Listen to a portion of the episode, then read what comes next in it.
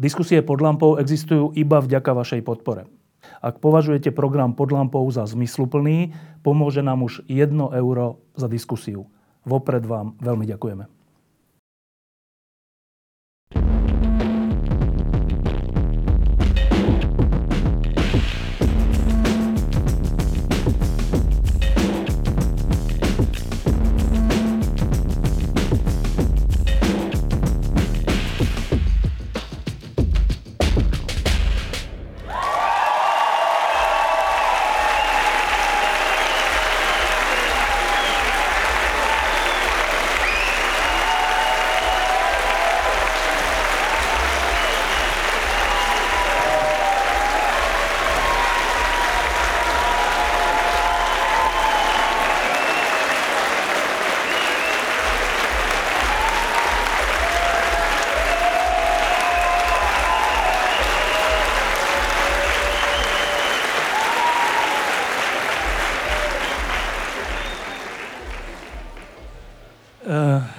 Sme tu takto spolu presne pred rokom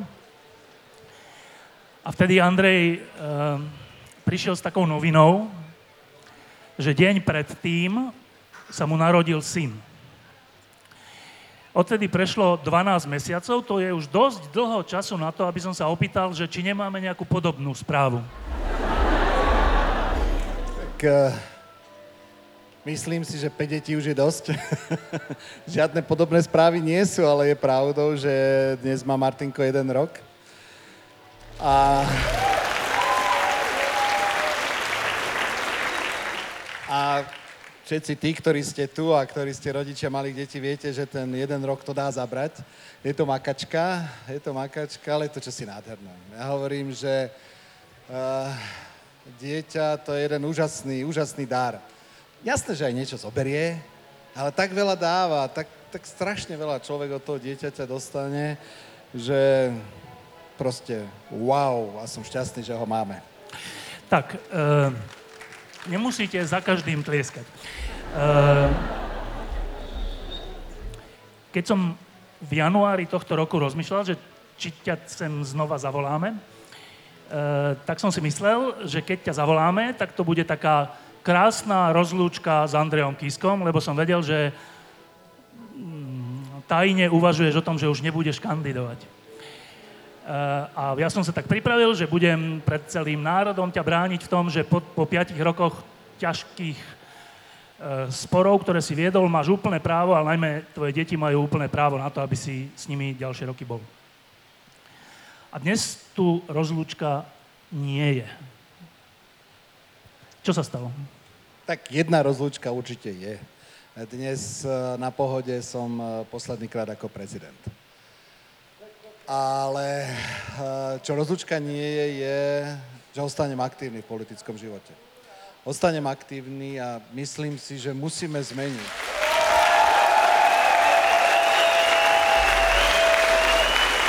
Musíme zmeniť politickú mapu Slovenska musíme vrátiť tomu Slovensku to, čo si zaslúži, to, čo vy všetci, čo celé to naše krásne Slovensko a všetci ľudia, ktorí tu žijú, čo si skutočne zaslúžia. A ideme do toho, pustíme sa do toho a verím, že to dáme.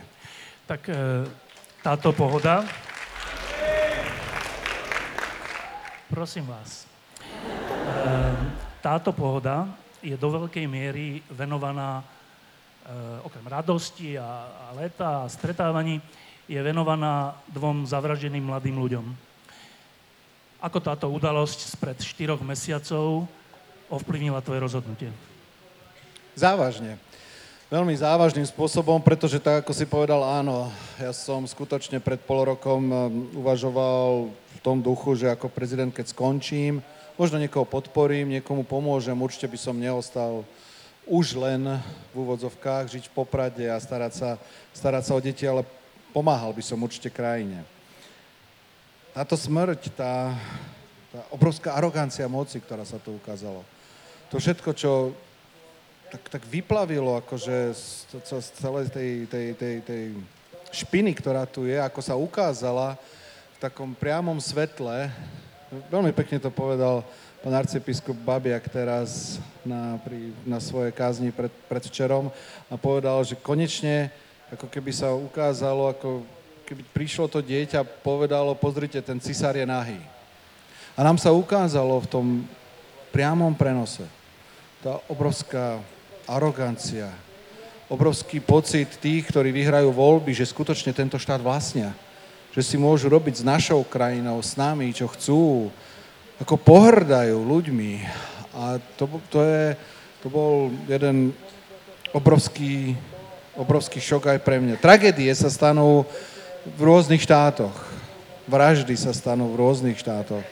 Ale v normálnej spoločnosti je, keď sa stane takáto tragédia, tak, tak tá politická moc je spojencom ľudí a spoločne bojuje uh, voči tomu, čo sa stalo. U nás to bolo presne ako keby naopak, ako keby politická moc bojovala proti slušným ľuďom, ktorí boli na námestiach, proti nám všetkým, ktorí sme chceli povedať, spravme si tu poriadok. Vyšetríme to. Ukážme, že ak mafia mala svojich ľudí na úrade vlády a bolo prepojenie medzi mafiou a úradom vlády a že vláda vedela, ako mafia funguje na východe Slovenska, napriek tomu nekonala nič, že musia sa veci zmeniť. A zmeny, sa, zmeny nastali. Ak by sme možno takto pred rokom, keď sme tu sedeli a povedali, že dvaja Robertovia už nebude, nebudú vo vláde, tak by sa tu asi spustil obrovský potlesk, ale...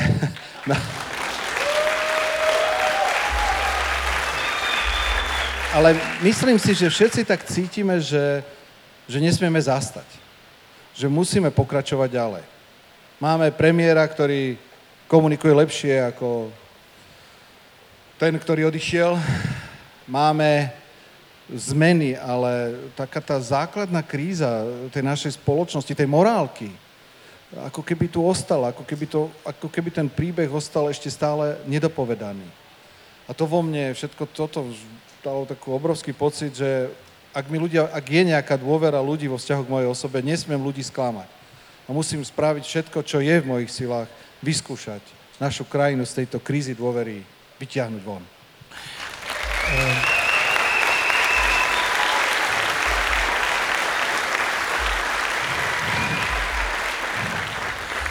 Teraz prezradím jednu vec, takto pred piatimi rokmi, keď ešte tento pán nebol prezident, tak e, prišiel za nami do týždňa, že urobíme taký rozhovor. A bol to taký, taká zaujímavá skúsenosť, lebo e, bol to taký milý pán, ktorý sa troška bál, že čo sa ho budeme pýtať a tak, aj sa tak potil normálne. Um, a keď odpovedal... Veľmi sa potil, veľmi sa potil. Uh, tak ja o prezidentovi hovorím akože slušne. Tak, uh, veľmi sa potil. Uh, pričom my sme mu dávali úplne milé otázky, nič ťažké. A, a bol taký troška okúňavý a troška taký tak, aj troška hambil možno, alebo tak. A hovoril, že chce byť prezident. A my sme si hovorili, no tak však dobre, no, však dobre, je to fajn chlapík ale že čo z toho to bude, to teda nevieme. No, e, ja som ho teda volil už v prvom kole na rozdiel od viacerých ľudí, ale mm, chcem sa opýtať túto vec. Že tento človek, tento istý, ten okuňavý pánko z Popradu, ktorý prišiel, niečo chcel, za tých 5 rokov potom zažil veci, ktoré mnohí ľudia nezažijú za celý život. Uh, a to teraz nemyslím nejaké stretnutia s veľkými politikmi, ale veci aj voči sebe tak bol to postupne úžerník, scientolog, daňový podvodník, človek, ktorý chcel robiť prevrat v spolupráci so Sorošom a podobné veci. Tento istý pán z Popradu. No tak ja sa chcem opýtať, že Andrej, poprvé zvládaš to a po druhé, že stálo to za to? Určite to za to stálo. Ak by som sa mal vrátiť o 5 rokov späť a určite by som do toho išiel znova nie je to príjemné. uh, nie je to príjemné, ak, ak na človeka hádžu špínu, blato a tak človek si, hlavne človek sám o sebe si povie, išiel som do politiky, musíš to, znie, musíš to znieť, čo s tým? Ale viete, keď vám príde mama 80-ročná povie, Ondrík, čo to zase o tebe v tom denníku Pravda píšu na tej titulke, čo to zase? Hovorím, mami, prosím ťa, nečítaj pravdu, však to sa nedá čítať. Hovorím, na čo to čítaš? Ale... Pravda, že vás to zaboli, pretože to boli vašu rodinu, boli to vašich najbližších. Na záver, vždy, keď človek prejde v svojom živote takým nejakým utrpením alebo niečím takým, tak sú také dve možnosti. Buď zatrpkne, alebo naopak ho to skôr posíli. A keď človek nájde zmysel toho utrpenia v tom, že vyjde z toho ešte silnejší, má síce jazvy na duši, ale je už taký zocelený v boji, tak mu to dáva nesmiernu chuť a energiu a priam by som povedal, že dostáva taký nový vietor do plachiet, pustiť sa do tých bojov a nemať absolútne žiaden strach z čohokoľvek, čo už príde. Takže to je moja odpoveď na to, čo to so mnou spravilo. No, e, my sme ťa všetci poznali ako takého, netlieskajte, my sme ťa všetci poznali ako takého e, mierného človeka, ktorý má rád iných ľudí a nemá rád konflikty a nemá rád také tie, takú tú zlobu ten istý zrazu v jednej chvíli povedal, že toto je mafiánsky štát. A teraz aj tvoji priaznivci hovorili, že počkaj, môže prezident republiky povedať o svojej republike, že je to mafiánsky štát? Treba povedať pravdu. A hlavne táto vražda ukázala týchto dvoch mladých ľudí, ukázala, aký skutočne sme žiaľ, mafiánskym štátom. Pre mňa jedným z takých najtraumatizujúcejších zážitkov z celého toho bolo spoznanie, keď som sa potom snažil viacej zistiť, ako to bolo s tou mafiou na východe, kde nič nie je, tak e, zistil som, že vlastne Slovenská informačná služba posielala už roky ministrovi vnútra informácie o tom, že na východe Slovenska pôsobí mafia, vyčíslovala presne tá, o ktorej neviem, písal, a presne vyčíslovala, teda vy, popisovala, v ktorých smeroch podniká, aké podvody robí. Keby vtedy, keby vtedy ministerstvo vnútra konalo tak, ako malo konať, a keď sa potvrdí, že za vraždou týchto dvoch mladých ľudí stojí táto mafia na, z východu, tak Janko a Martina by dnes žili. Ak by konali ako mali, ak by ľudia z tejto mafie nesedeli na úrade vlády, tak títo ľudia by dnes žili. To je strašné zistenie. Strašné zistenie, že vlastne až, až ich smrťou zrazu sa zatýkajú mafiáni, zrazu sa niečo začne diať a kladiem si potom otázku, pri každom jednom takomto prípade budeme čakať, že nám niekoho zabijú na to, aby sa štát pohol a vykonal to základné, čo má? To je strašné. Uh, no, my sme vo svojich krátkých dejinách zažili zo strany štátu všeličo. Jedna z takých hrozných vecí bol únos prezidentovho syna, Ehm, ktorý urobil tento štát. A to v skutočnosti zlomilo krk tomu Mečiarovi a jeho mafiánskému štátu vtedy. Zaujímavé, že teraz, v poslednom roku, sa začína hovoriť o tom, že aj tento štát a táto vláda môže mať prsty v únose. Neviem, či viete, ale vietnamský štát komunistický e, uniesol z Nemecka svojho jedného nepohodlného občana a ja počúvam, že im v tom pomohla Slovenská republika, dokonca vládny špeciál. Ty si prezident tejto republiky a máš informácie aj od tajnej služby, aj od rôznych iných orgánov. Počúvam dobre? Tak toto je príbeh ktorému ani sám ako prezident nechcem veriť, ale ukazuje sa, že mu musíme veriť. Čo sa vlastne udialo? Vietnamský občan požiadal v Nemecku o azyl.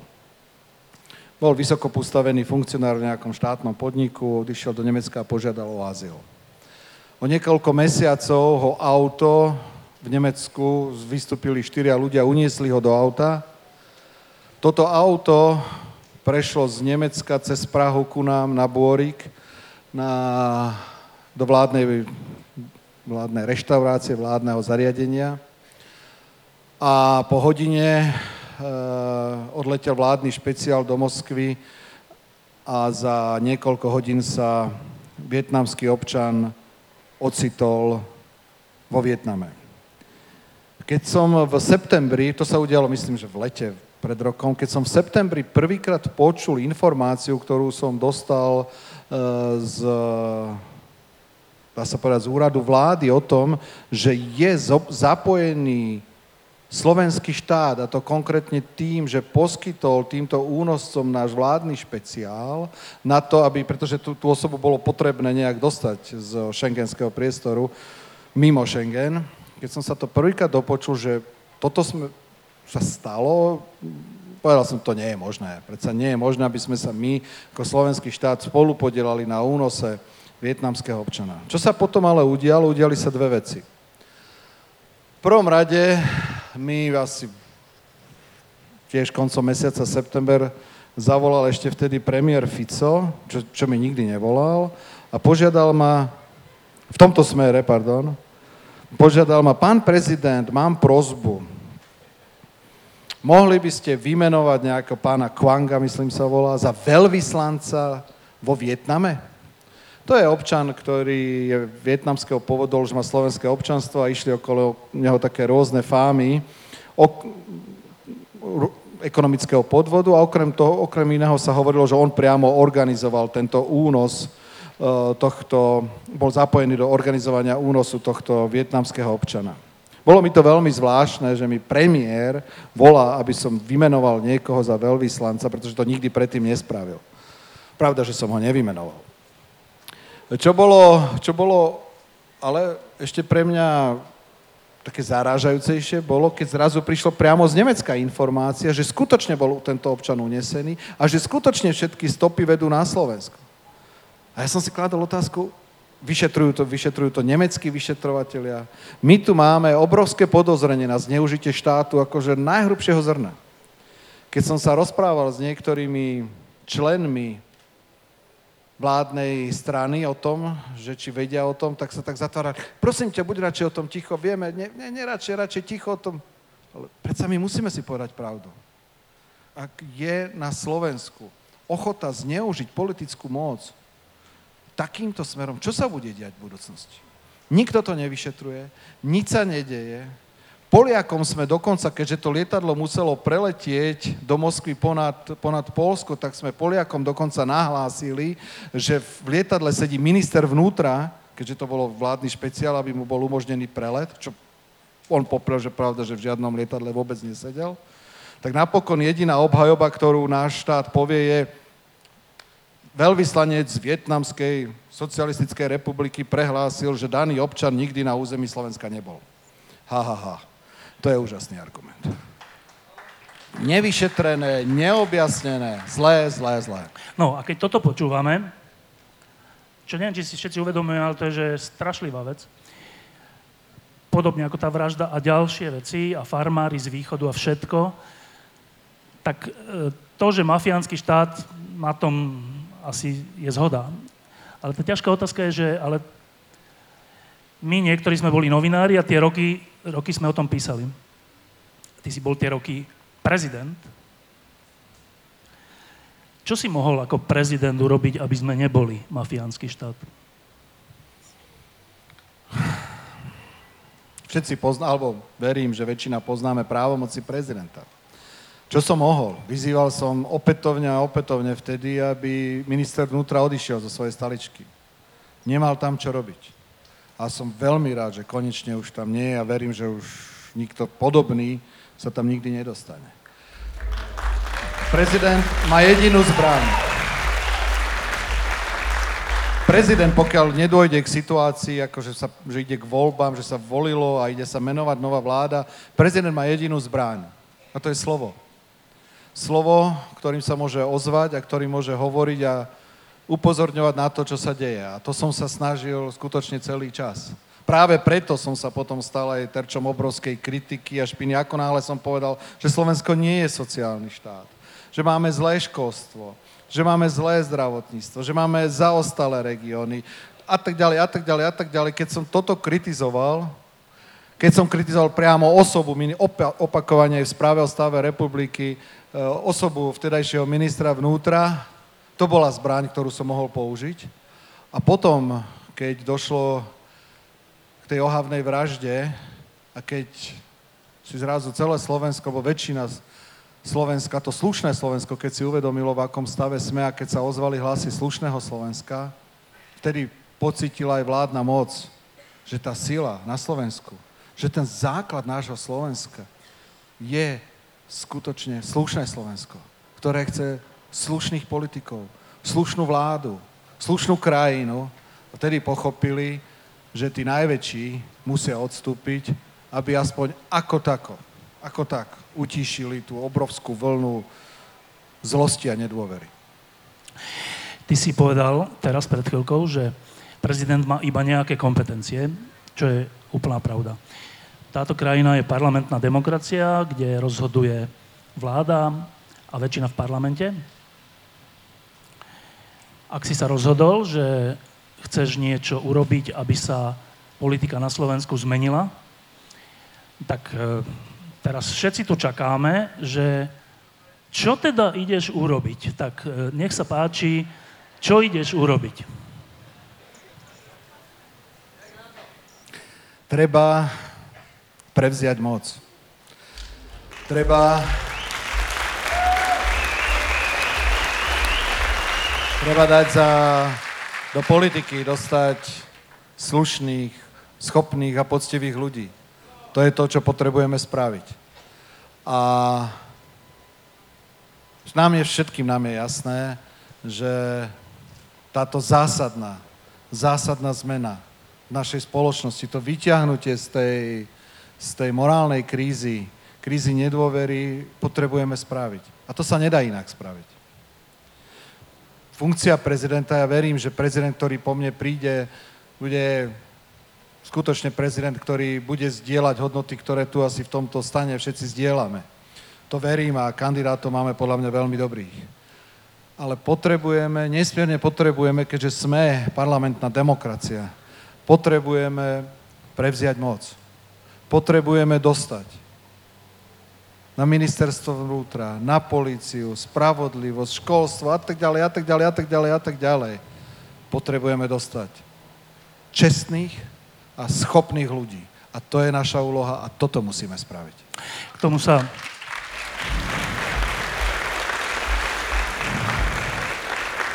K tomu sa hneď dostaneme, ale jedna podotázka si teraz povedal takú vážnu vetičku, že, lebo časť ľudí má obavu, že keď ty nebudeš prezident, čo len s nami bude. E, to tak na Slovensku trocha je, že jeden človek, keď nebude, tak e, bude koniec sveta. Nebude koniec sveta, ale ty si povedal dokonca, že máme dobrých kandidátov. Ktorých?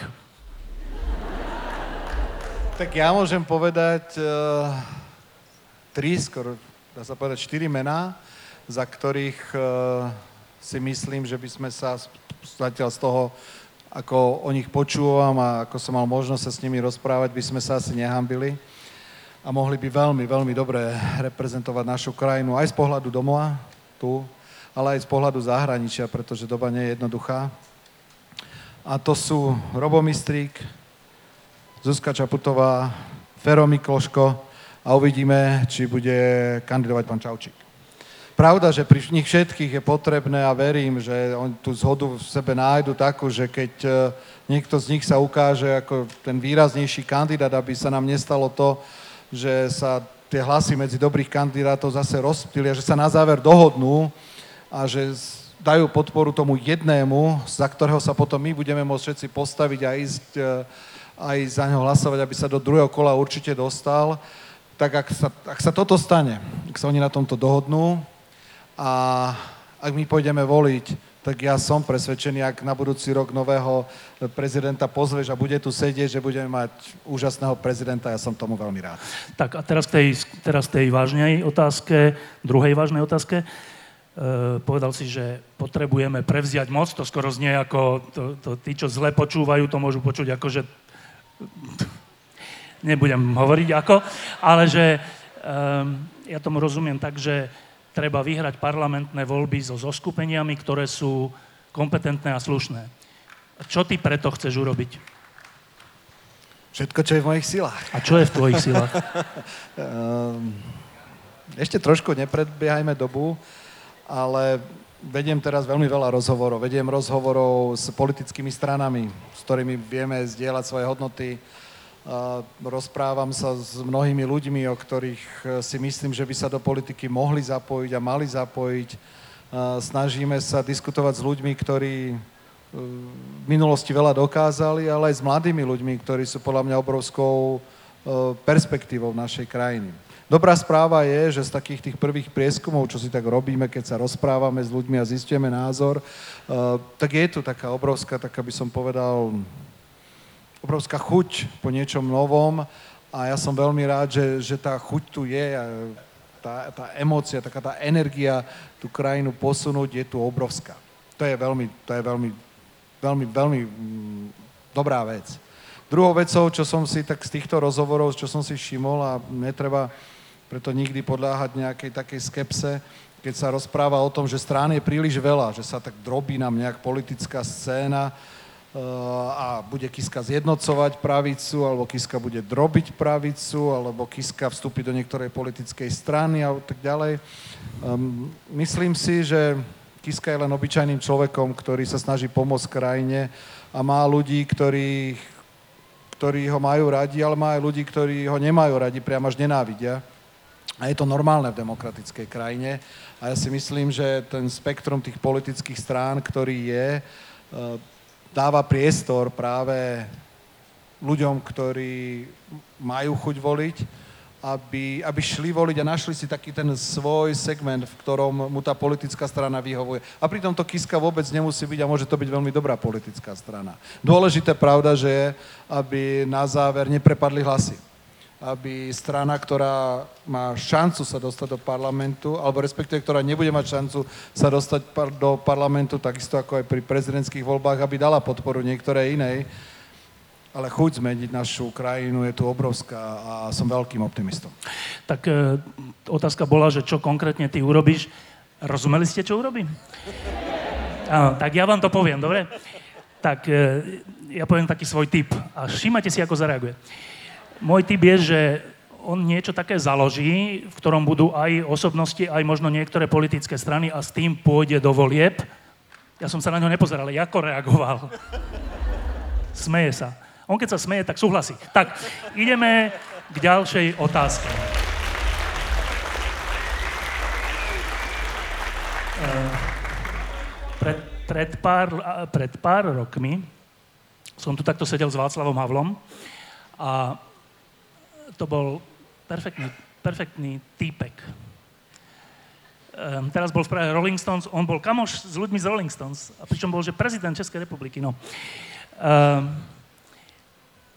a jeho som sa pýtal, že on bol okrem iného umelecký človek a človek taký, akože málo, nemal rád veľmi zošnurované pravidlá a tak. A som sa pýtal, že on bol dlho prezident, bol dvakrát československý prezident, dvakrát český prezident. Uh, že či to nebola nuda pre, jeho, pre, pre človeka jeho typu, všetky tie administratívne veci, príjmanie veľvyslancov, stvárením sa, že je to veľmi dôležité stretnutie a toto. A on mi niečo povedal. Uh, Andrej, bola to nuda? Nuda nie. Každá práca, ktokoľvek robíme svoju prácu, má svoje niekedy aj tie tienistejšie stránky, teda veci, ktoré nás až tak nebavia, ale treba ich spraviť. To je súčasťou každej práce ale a, byť prezidentom je, je jedna, nazval by som to obrovská vzrušujúca jazda. Je to, je to možnosť e, stretávať sa, rozprávať sa, dokázať pomôcť trošku formovať názor, lebo nie je to jednoduché v tomto zložitom svete, tak dokázať povedať jasne nahlas svoj názor, stáť za tými hodnotami a a najkrajšie na tom je, že pokiaľ nachádza človek ľudí, s ktorými tieto hodnoty môže zdieľať, tak má tú spätnú väzbu a navzájom dostáva, prezident dostáva energiu od ľudí a je veľmi rád, že ju potom zase môže niekde inde dať a dať ju energiu naspäť do tej spoločnosti. A to je tá obrovská synergia, pokiaľ to funguje. uh, tak pre mňa ako prezidenta je to jeden úžasný pocit. Niekedy mi aj tak trochu ľúto, že už končím.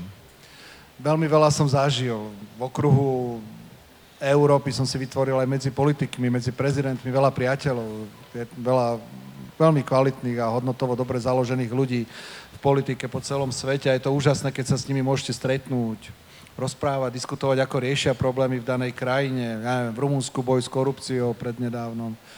Teraz je to trošku iné, to nebudem rozoberať.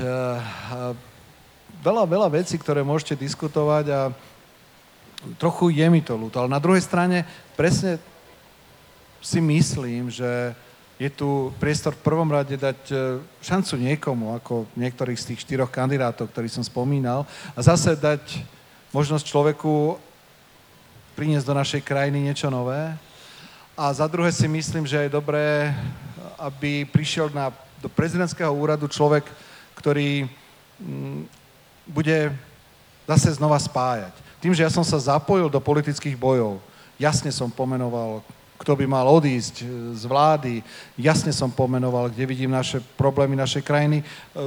Aj na mňa, a ja už som trošku spoločnosť polarizoval, a je skupina ľudí, hlavne tí, ktorí volia vládnu stranu, ktoré ma už nemajú radi, už proste majú ku mne až takú averziu, čo je v poriadku, ak hájite svoj názor, vždy bude nejaká skupina ľudí, ktorá vás nebude mať rada. Základ je, že vy viete, za čím stojíte.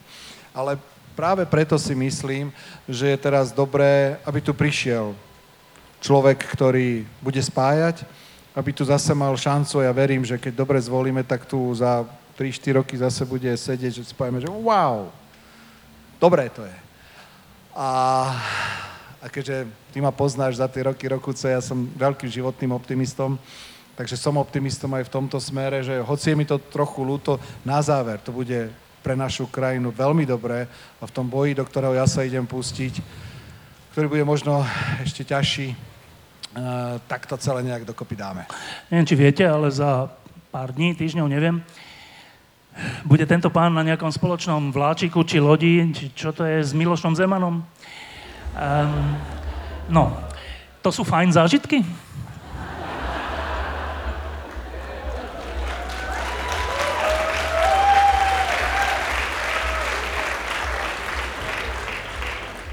Nemusíte si s každým politikom plne sadnúť a ale... Sadnúť si asi sadnete, no? ja pokladám za svoju úlohu ako prezidenta našej krajiny uh, s okolitými prezidentmi vytvárať čo naj, naj, najlepší vzťah, hoci to nie je vždy jednoduché. A s prezidentom Zemanom sme si mnohokrát uh, v rámci Vyšegrádskej štvorke vymieniali veľmi, veľmi ostrú diskusiu a bol som veľmi rád, keď sme došli na záverku základným hodnotám, ktorých by sa mali naši spoločnosti, naše spoločnosti by sa mali držať, tak sme nikdy neťahali za, krátko, za krátky koniec. Takže, ale je mojou úlohou mať dobré vzťahy. Češi sú, to je proste hádam, nie sú vo svete dve krajiny, ktorí mali k sebe tak blízko ako Česko a Slovensko a ja pokladám za moju úlohu budovať čo najlepší vzťah s každým politikom z Českej republiky, aby sme my tomuto vzťahu pomáhali a nie naopak ubližovali. Uh...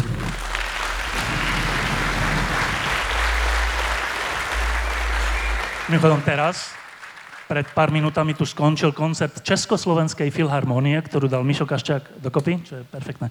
No, um, najsilnejšia chvíľa tých 5 rokov pre teba bola čo? Pápež a Dalaj Lama.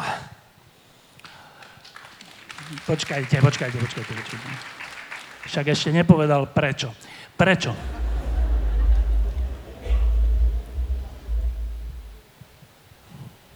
To treba zažiť. To je ťažko. Sedieť s, so Svetým Otcom a diskutovali sme o cirkvi a diskutovali sme o Bezákovi a a zrazu máte pocit, že Svetý Otec sa vám ide ospravedlňovať za to, ako, ako niekedy si myslí, že by církev mala fungovať inak, tak som sa tam proste úžasný. Úžasný človek. Keď sedíte s Dalajlámom a vysvetľuje vám, že najdôležitejšie, čo je, je spraviť si poriadok v hlave vlastne, že je našim najväčším nepriateľom a že naučiť sa odpúšťať je to najdôležitejšie, čo potrebujeme v živote, aby sme za sebou neťahali breme minulosti a ukazuje vám, ako by mal, mal moderný svet fungovať. To sú zážitky, ktoré by som vám strašne, strašne všetkým, aby ste mali možnosť osobne to zažiť doprial. Najťažšia chvíľa. Najťažšie chvíle sú, keď uh, musíte prijať zodpovednosť za veľmi ťažký krok a pritom uvažujete, či je to 100% správne pre tú krajinu. Všetci sme ľudia a môžeme sa míliť. A ja ako prezident sa mýlim. Určite som niektoré rozhodnutia nespravil najlepšie. A keď stojíte pre zásadným rozhodnutím, ktoré je dôležité pre krajinu, poviem príklad teraz z krízy, ktorá bola, bol veľký tlak na mňa, aby som menoval úradnícku vládu rôzne skupiny sa na mňa obracali, aby som vymenoval úradnícku vládu.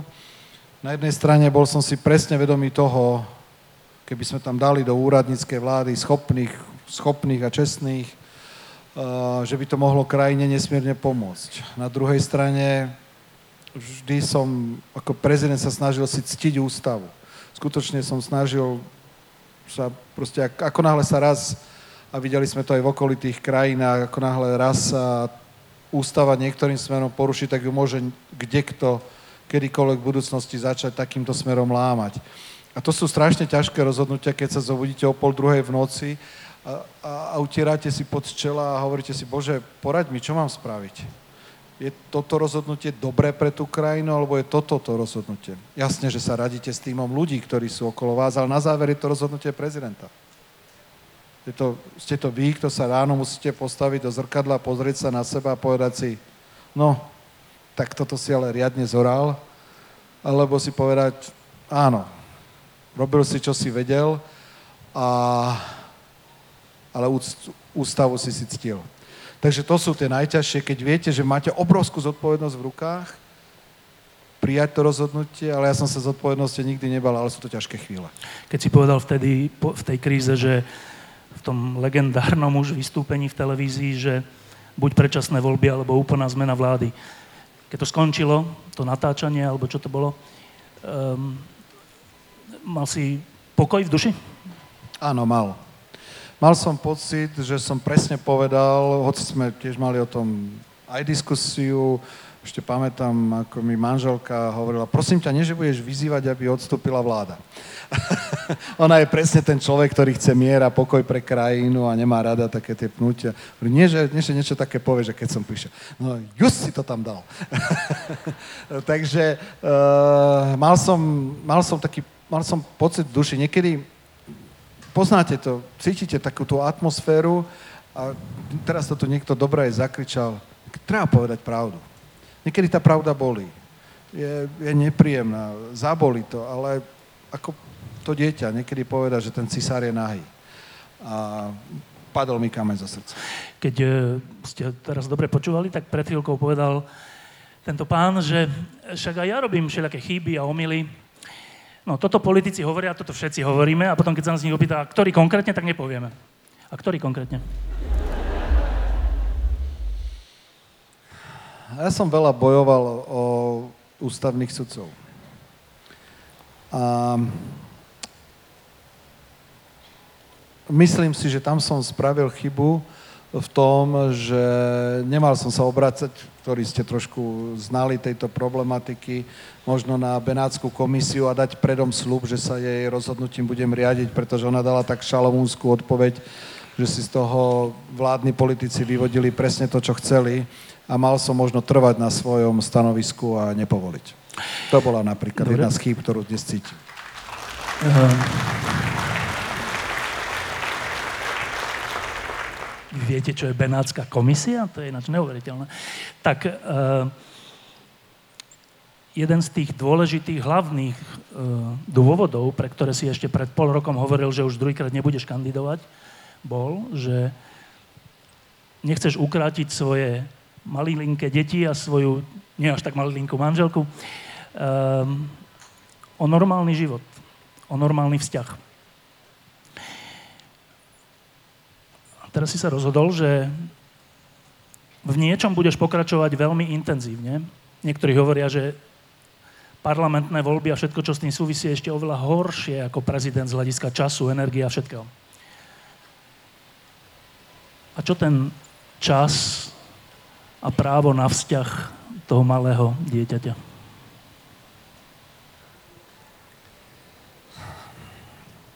Mám úžasnú manželku. Skutočne, skutočne mám úžasnú manželku. Veľmi ju milujem a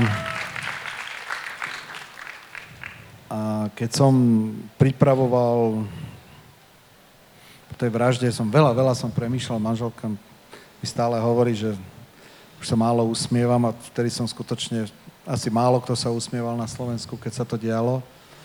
A keď som jej povedal, čo, čo vo mne narastá, ako to cítim, hovorí, vieš čo, Andrej, ja ti absolútne rozumiem. Ja ti verím, že spravíš všetko dobré pre našu krajinu. Prosím, nezabúdaj na našu rodinu, ale choď do toho. Takže idem do toho.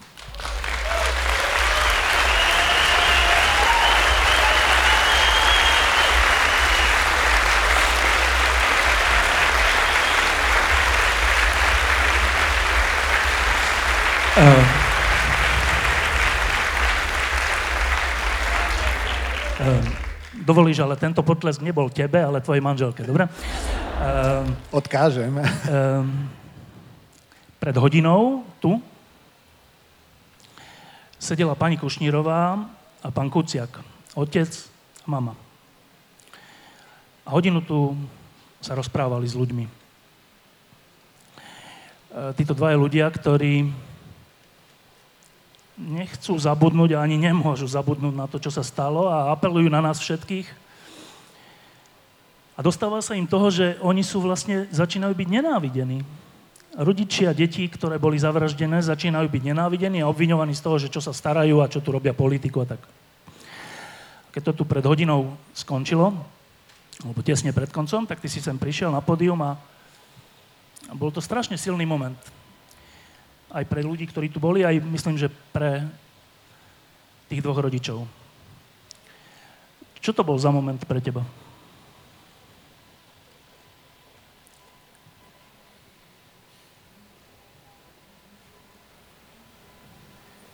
Ja len zopakujem, že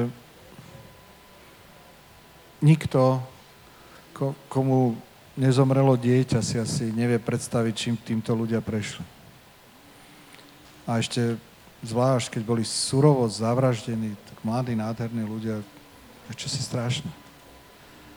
A stretnúť rodičov týchto mladých ľudí, ktorí možno tisíckrát, ak nie desať tisíc, možno miliónkrát otázku podali, prečo, kto.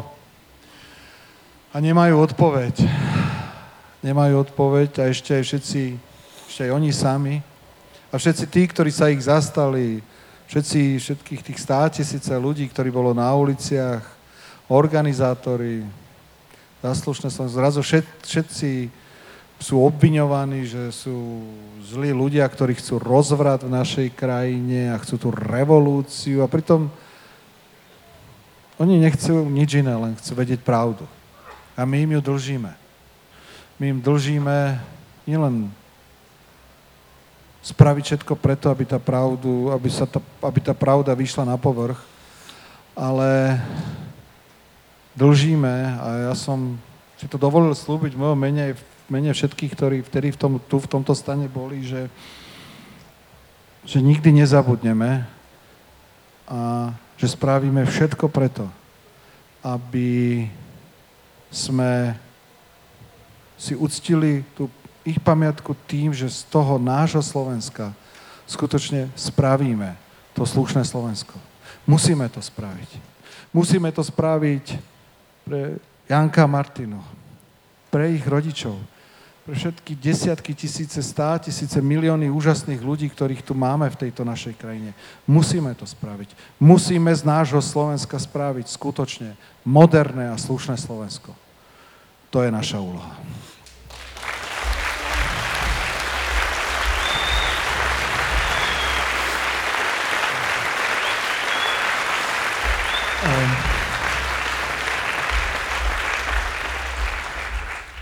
Ja mám už len dve otázky. Jedna, e, keď toto hovorí človek, ktorý je prezidentom, alebo ktorý bude e, v niečom politickom, alebo v niečom takom verejnom veľmi aktívny a dôležitý, tak môže vzniknúť taký dojem, že no však urobte to. A to na Slovensku tak máme, že tí oni, však oni sú tí zlí a my sme tí dobrí, oni ten štát riadia a my to iba kritizujeme. A tá otázka je, že ty si niečo povedal. Čo chceš urobiť? Ja som to troška preložil, ale myslím, že som sa veľmi nemýlil. Um, a čo môžeme urobiť my, ktorí nie sme prezidenti, ministri a nezakladáme strany a ne, nebudeme kandidovať vo voľbách? Jeden človek Slovensko nezmení. Milión ľudí určite áno. Tú zmenu, ktorú, ktorú, tak, ktorú, tak, ktorú tak cítime, že potrebujeme, ja som presvedčený, že musíme začať každý v tom, v tom svojom okolí, kde sme, kde pôsobíme, či ste IT inžinier, či ste učiteľka, či ste zdravotná sestra, e, študentka, študent, každý v tom svojom okruhu niekde pôsobíme. Máme svoje Facebooky, máme svojich priateľov, máme svoj život. Ak chceme meniť našu krajinu, musíme začať každý meniť sám seba a svoje okolie. Hovoriť o tom, akú, akú tú zmenu chceme. Ako by sme sa mali k sebe správať aby poriad, to, že je poriadok a že sa nekradne, nekončilo za dverami nášho bytu, ale aby, aby sa prenieslo do verejného priestoru. Aby sme to my všetci vyžadovali. Aby každý jeden lekár si uvedomil, čo je jeho úlohou. Každý jeden učiteľ, každý jeden farár, každý jeden politik, aby sme si to uvedomili, každý, kto chce zmeniť našu krajinu, že musí začať zmenou u seba. A potom to spolu dáme. Potom to určite spolu dáme. Um. Posledná otázka. Posledná otázka je vždy najvážnejšia. Prečo si na pohode?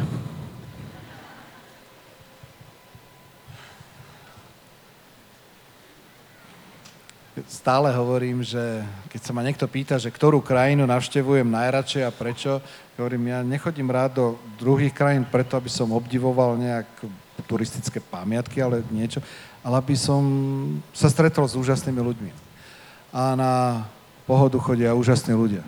Pohodoví ľudia, ľudia, ktorí nielen sú, chcú vypočuť možno dobrú hudbu a stretnúť sa so známymi, ale podľa mňa tu chodia ľudia, ktorí chcú zmeniť našu krajinu. A preto som tu strašne, strašne rád. A už ako prezident asi ťažko, ale verím, eh, že sa tu zase aj v ďalších rokoch stretneme. Tak... Uh...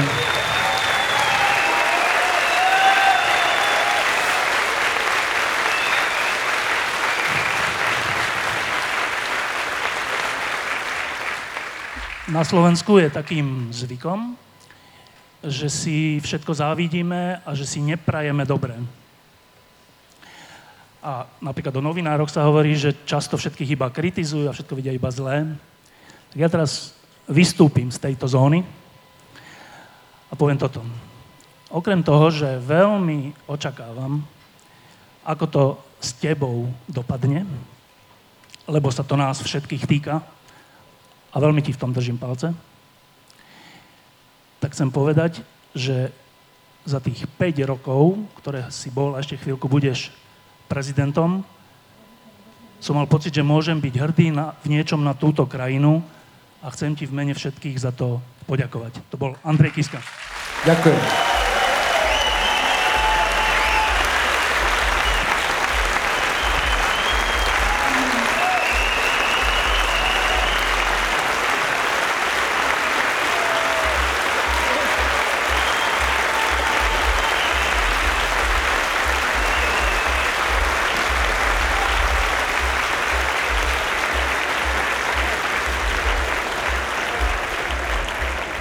Diskusie pod lampou existujú iba vďaka vašej podpore. Ak považujete program pod lampou za zmysluplný, pomôže nám už 1 euro za diskusiu. Vopred vám